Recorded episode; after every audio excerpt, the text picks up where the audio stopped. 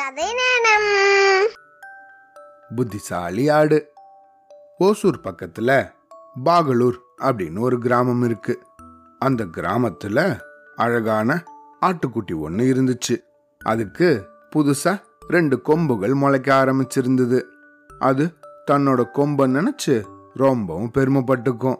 எல்லார்கிட்டயும் போய் ஏ இங்க பாத்தியா? எனக்கு எவ்வளோ அழகா ரெண்டு கொம்பு முளைச்சிட்டு வருது அப்படின்னு காமிச்சுன்னே இருக்கும்.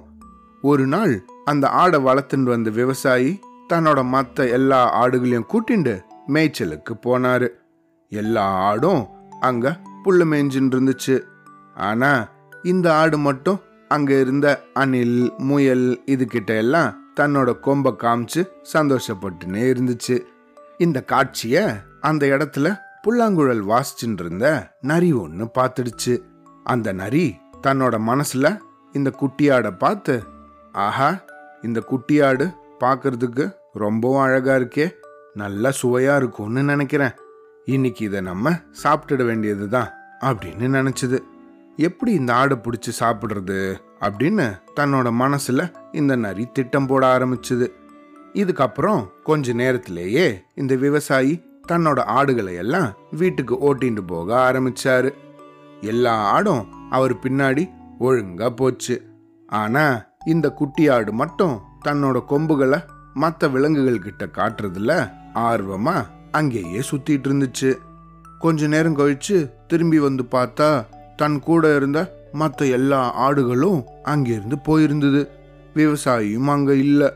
அப்படி தனியா நின்றுட்டு இருந்த நேரத்துல அந்த நரி இந்த குட்டியாடு முன்னாடி வந்து நின்னுடுச்சு.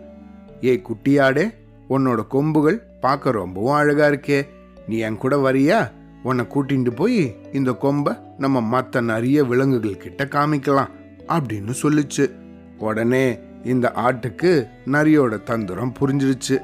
அதனால அது நரிக்கிட்ட ஏ நரியாரே உன்னோட தந்திரம் எனக்கு நல்லாவே தெரியும். நீ என்னை கொன்னு சாப்பிட்றதுக்கு தானே கூப்பிடுற. நான் உன் கூட நிச்சயமா வரேன். ஆனா அதுக்கு முன்னாடி எனக்காக ஒரே ஒரு புல்லாங்குழல் வாசிக்கிறியா? ப்ளீஸ் அப்படின்னு கேட்டுச்சு. இந்த நரியும் சரி அதுதான் கொஞ்ச நேரத்தில் சாப்பிட போகிறோமே இதை. போனால் போகட்டும். நம்ம இதுக்காக வாசிப்போம் அப்படின்ட்டு இந்த ஆட்டுக்காக ஒரு இசையை வாசிக்க ஆரம்பிச்சது. உடனே இந்த நரி இந்த ஆட்டுக்குட்டியை பார்த்து சரி நீயும் ஏதாவது பாட்டு பாட நானும் அதுக்கேற்ற மாதிரி புல்லாங்குழல் வாசிக்கிறேன் அப்படின்னு சொல்லுச்சு. நரி வாசிக்க ஆரம்பிச்சதும் இந்த ஆடு சத்தமாக காப்பாத்துங்க. மே, காப்பாத்துங்க. மே, காப்பாத்துங்க. அப்படின்னு தன்னோட முதலாளி அப்புறம் மற்ற ஆடுகளுக்கெல்லாம் கேட்குற மாதிரி தான் ஆபத்துல மாட்டின்னு இருக்கிறதாக செய்தியை தெரிவிச்சுது. உடனே இந்த குட்டியாடோட சத்தம் கேட்ட விவசாயி அந்த இடத்துக்கு ஓடி வந்து பார்த்தாரு. விவசாயிய பார்த்த நரி ஆஹா இதுக்கு மேலேயும் இங்க இருந்தா இந்த விவசாயி நம்மள அடிச்சிருவானே அப்படின்னு பயந்து ஓடி போயிடுச்சு. அப்போதான் இந்த குட்டி ஆடுக்கு ஒரு பாடம் புரிஞ்சுது. இனிமேல் எப்பவும் நம்ம தனியாக எங்கேயும் போகக்கூடாது நம்மளோட முதலாளியோட பேச்சை கேட்டு அவர் கூட தான் நடந்து போகணும். மற்ற ஆடுங்களோட சேர்ந்து ஒன்னா பயணிக்கணும் அப்படின்னு முடிவெடுத்துச்சு. இந்த கதையிலேருந்து நம்ம என்ன தெரிஞ்சுக்கணும்? நம்ம குட்டி பசங்களா இருக்கிற வரைக்கும் எப்பையும் நம்ம அப்பா அம்மா கூட தான் வெளியே போகணும். யாராவது புது மனுஷங்க ஸ்கூல் முடிஞ்சு வரும்போதோ டியூஷன் முடிஞ்சு வரும்போதோ இங்கே வாங்க நான் ஐஸ்கிரீம் வாங்கி தரேன். அந்த மாதிரிலாம் ஏதாவது சொன்னால் அவங்க பேச்சு நம்ம கேட்கக்கூடாது.